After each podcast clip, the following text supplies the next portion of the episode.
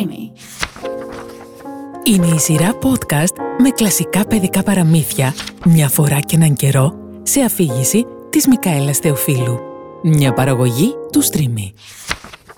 Ο Σιδερένιος Χάνς Μια φορά και έναν καιρό, σε ένα βασίλειο ήταν ένα μεγαλόπρεπο παλάτι περιτριγυρισμένο από ένα μεγάλο δάσος. Μια μέρα έστειλε ο βασιλιάς έναν από τους κυνηγούς του να του φέρει κυνήγι. Μα ο κυνηγός δεν γύρισε πίσω στο παλάτι. Ίσως να έπαθε κάποιο ατύχημα, είπε ο βασιλιάς. Την επόμενη μέρα έστειλε άλλους δύο κυνηγούς να τον βρουν. Μα ούτε αυτοί γύρισαν. Την τρίτη μέρα ο βασιλιάς κάλεσε όλους τους κυνηγούς του και τους είπε «Πηγαίνετε και ψάξτε καλά σε όλο το δάσος πιθαμή μες σπιθαμή, ώσπου να τους βρείτε. Μα ούτε ένας από όλους αυτούς, ούτε και κανένα από τα κυνηγετικά σκυλιά που είχαν μαζί τους γύρισε πίσω. Από τη στιγμή εκείνη και μετά, κανένας δεν τολμούσε να πάει στο δάσος. Κι έτσι, σιωπηλό, έρημο και αδιαπέραστο, το δάσος απλωνόταν γύρω από το παλάτι. Και μόνο κανένας αετός ή κανένα γεράκι που περνούσε τυχαία από εκείνα τα μέρη τάραζε την απόλυτη ησυχία που βασίλευε στο δάσος. Αυτό κράτησε κάμποσα χρόνια, ώσπου μια μέρα ένας ξένος κυνηγός ζήτησε ακρόαση από το βασιλιά και προσφέρθηκε να πάει να ψάξει μέσα στο επικίνδυνο δάσος. Ο βασιλιάς όμως δεν ήθελε να του δώσει την άδεια. «Είναι πολύ επικίνδυνο», του είπε. «Φοβάμαι πως αν πας στο δάσος θα χαθείς κι εσύ όπως και τόσοι άλλοι πριν από σένα». Ο ξένος κυνηγός απάντησε «Άφησέ με να δοκιμάσω, βασιλιά μου. Είμαι βέβαιος πως θα πετύχω. Δεν ξέρω τι θα πει φόβος». Κι έτσι πήρε το σκύλο του και πήγε στο δάσος. Ύστερα από λίγο, ο σκύλος μυρίστηκε κάποιο ζώο και θέλησε να το κυνηγήσει. Μα μόλις έκανε μερικά βήματα, βρέθηκε μπροστά σε μια μικρή βαθιά λίμνη. Την ίδια στιγμή, ένα χέρι πρόβαλε από το νερό, άρπαξε το σκύλο και τον έσυρε μέσα στη λίμνη. Όταν ο ξένος κυνηγός το είδε αυτό, γύρισε πίσω στο παλάτι και έφερε μαζί του πολλούς ανθρώπους με μεγάλα δοχεία για να αδειάσουν τη λίμνη.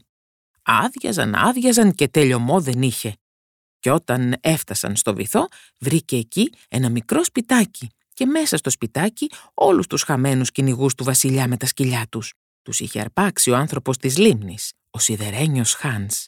Άγρια ήταν τα μάτια του, το δέρμα του σκούρο, όπως το σκουριασμένο σίδερο, και τα μακριά μαλλιά του έφταναν ως τα πόδια του. Ελευθέρωσαν τους κυνηγούς, έπιασαν έπειτα το Χάνς, τον έδεσαν με χονδρά σκηνιά και τον έφεραν στο παλάτι. Όλοι αναστατώθηκαν όταν τον είδαν.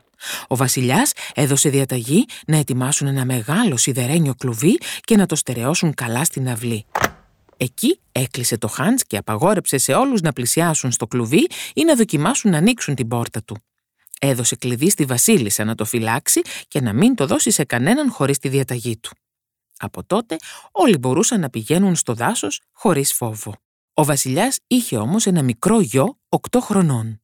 Μια μέρα που το αγοράκι έπαιζε στην αυλή, το χρυσό τόπι του έπεσε μέσα στο κλουβί. Το βασιλόπουλο έτρεξε κοντά και είπε στο σιδερένιο Χάντς «Δώσε μου το τόπι μου».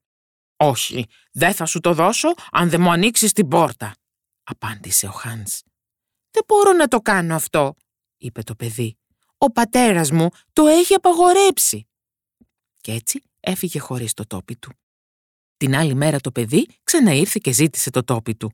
Ο Χάνς του είπε πάλι «Άνοιξέ μου την πόρτα! Μόνο τότε θα σου δώσω το τόπι σου!»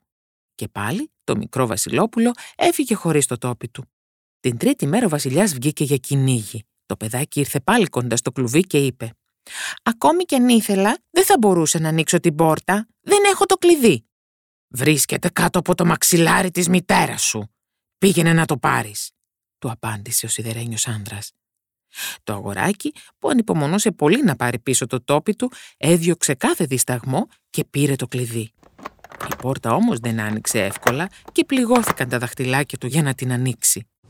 Μόλις άνοιξε η πόρτα, ο Χάντς βγήκε, έδωσε στο αγοράκι το τόπι του και ξεκίνησε να φύγει. Το βασιλόπουλο τρόμαξε και άρχισε να κλαίει και να τον παρακαλάει να γυρίσει πίσω. «Μη φεύγεις», του έλεγε. Θα με τιμωρήσει ο πατέρας μου. Ο Χάντς γύρισε πίσω, σήκωσε το παιδί, το έβαλε στους ώμους του και έτρεξε προς το δάσος. Όταν ο βασιλιάς γύρισε στο παλάτι, είδε άδειο το κλουβί και ρώτησε τη βασίλισσα τι έγινε. Εκείνη δεν ήξερε τίποτα, πήγε να κοιτάξει για το κλειδί, αλλά είχε εξαφανιστεί. Φώναξε το Βασιλόπουλο, μα δεν πήρε απάντηση. Ο Βασιλιάς έστειλε ανθρώπους να βρουν το γιο του, αλλά το παιδί είχε χαθεί. Ο Βασιλιάς δεν δυσκολεύτηκε να μαντέψει τι είχε γίνει.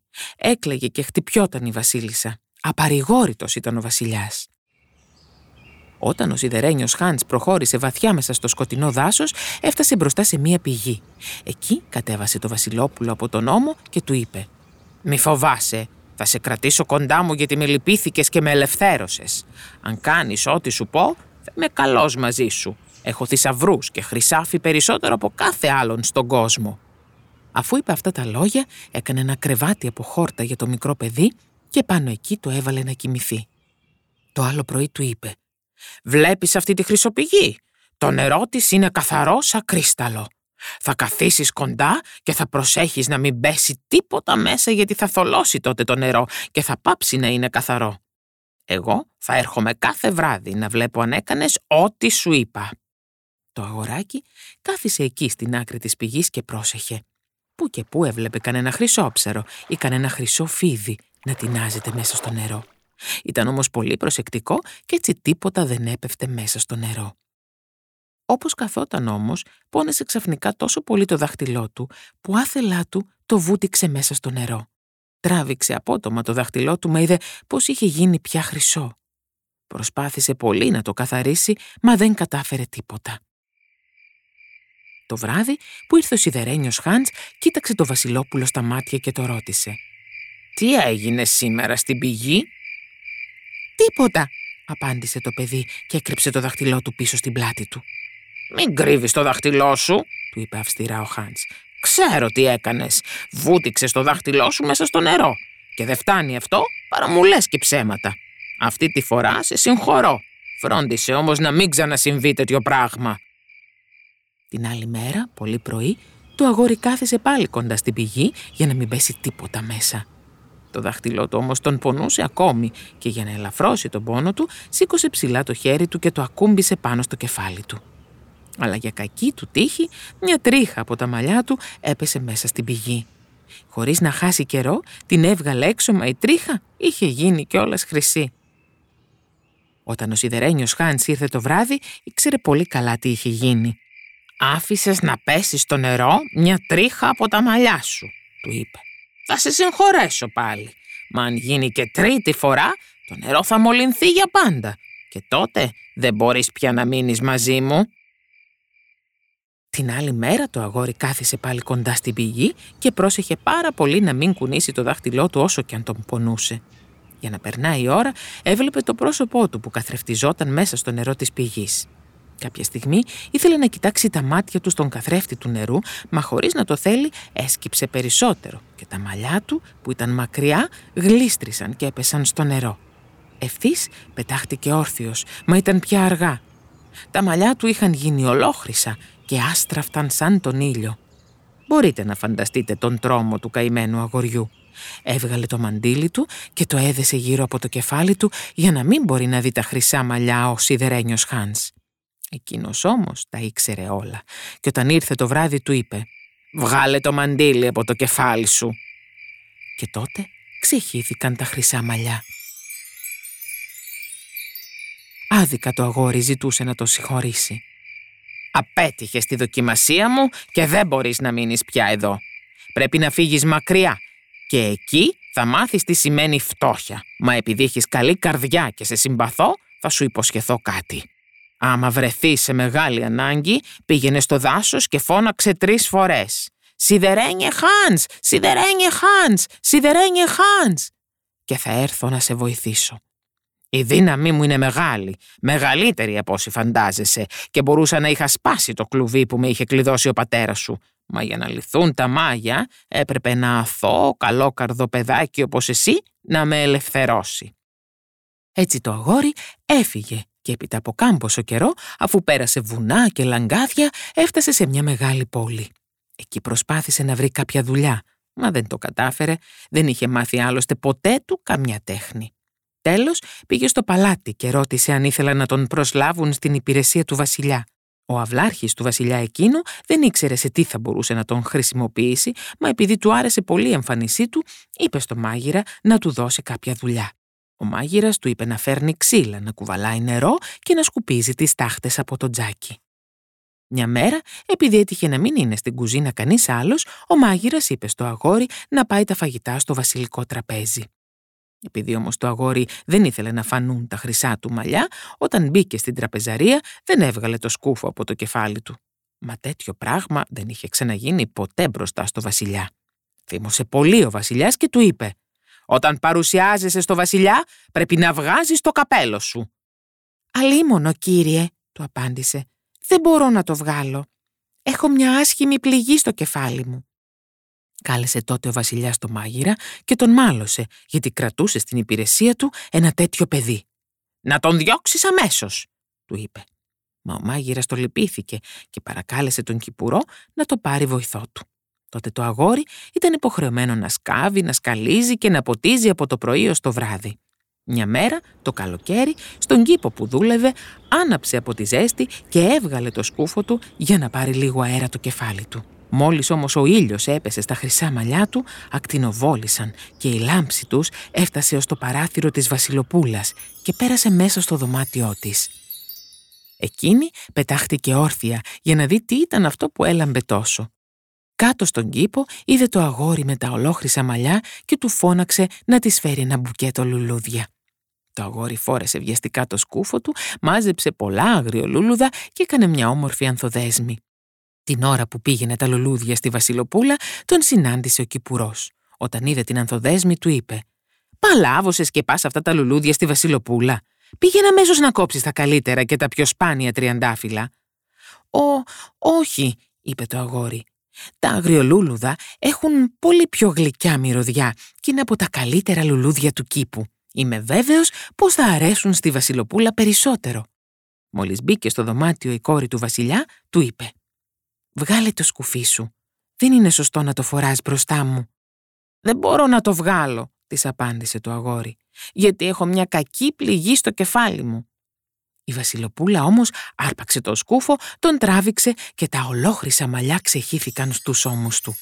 Θέλησε το αγόρι να φύγει, μα η Βασιλοπούλα τον κράτησε από το χέρι. Του είπε πως είναι πολύ όμορφα τα χρυσά μαλλιά του και του παράγγειλε κάθε πρωί να της πηγαίνει ένα μπουκέτο λουλούδια.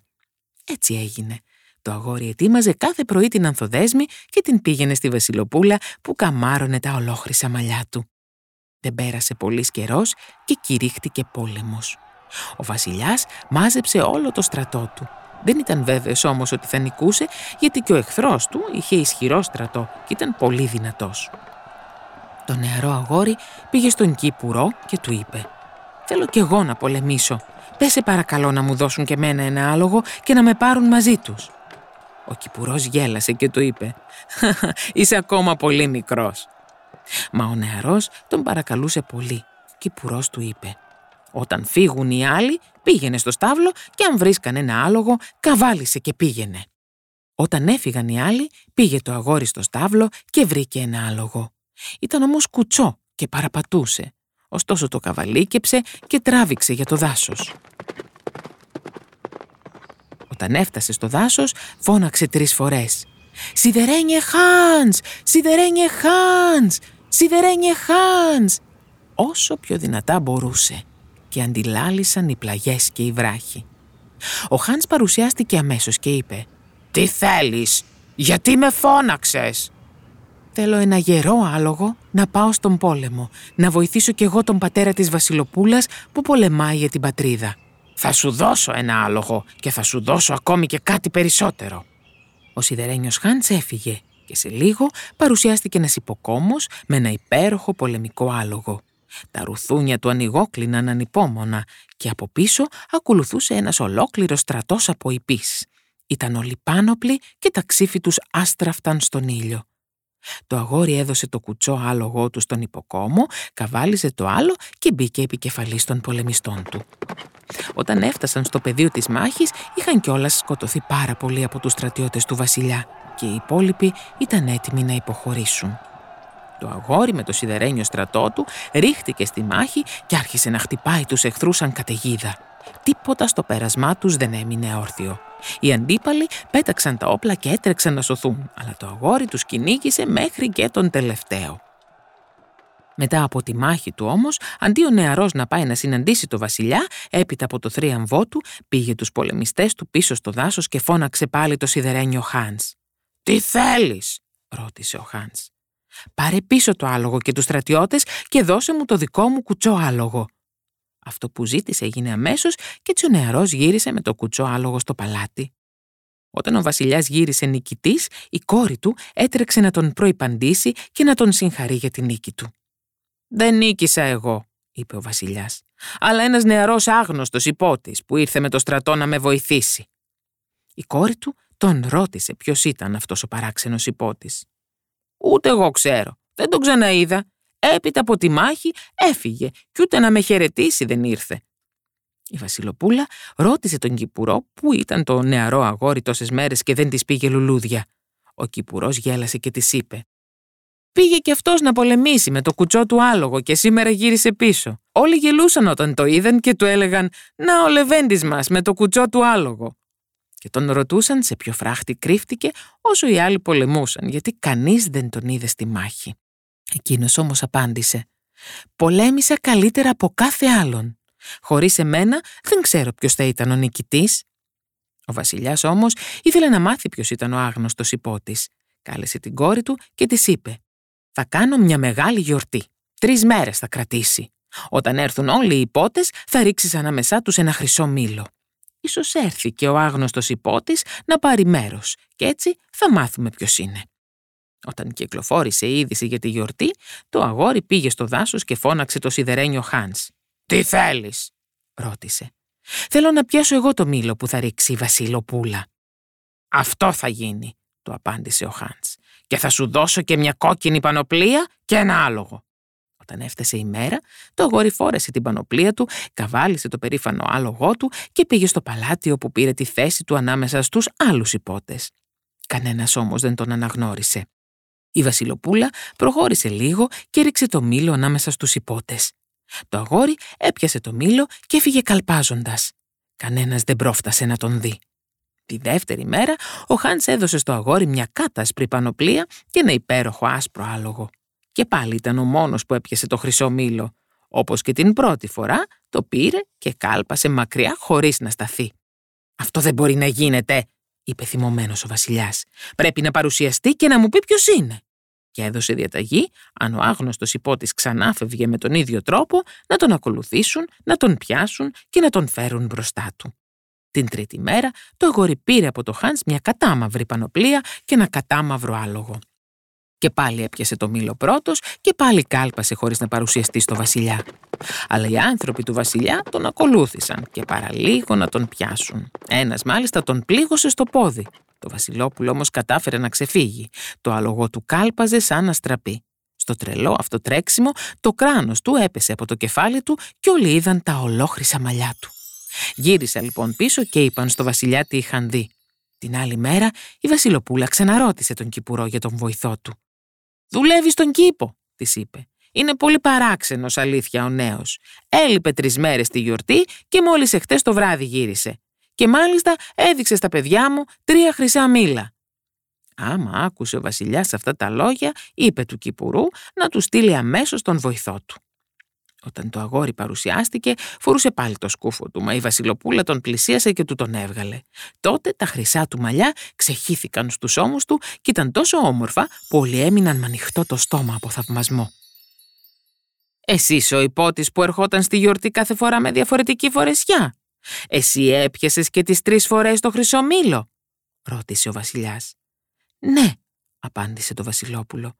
Και να και τα μήλα, είπε και έβγαλε από την τσέπη του και έδωσε στο βασιλιά τα τρία χρυσά μήλα. Και για να μην έχετε καμία αμφιβολία, κοιτάξτε και την πληγή που μου έκαναν στο πόδι οι στρατιώτες σας που με κυνηγούσαν.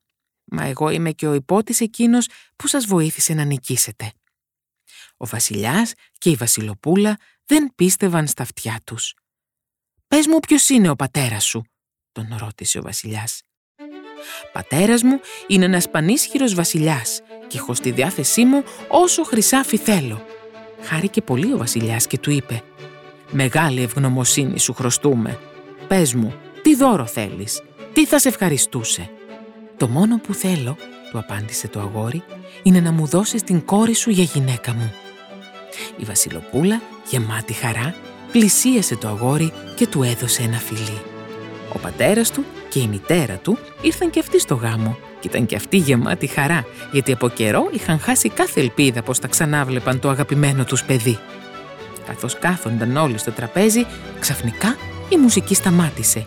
Οι πόρτες άνοιξαν διάπλατα και ένας όμορφος άνδρας με βασιλική στολή μπήκε μέσα. Πλησίασε το βασιλόπουλο, το αγκάλιασε και του είπε «Είμαι ο σιδερένιος Χάνς. Κάποια κακή μάγισσα με είχε καταδικάσει, μα εσύ έλυσες τα μάγια και με ελευθέρωσες. Τώρα είναι δική σου όλη η θησαυρή που έχω». Ο σιδερένιος Χάνς έμεινε ως το τέλος της ωραίας γιορτής και από τότε έζησαν αυτοί καλά και εμείς καλύτερα.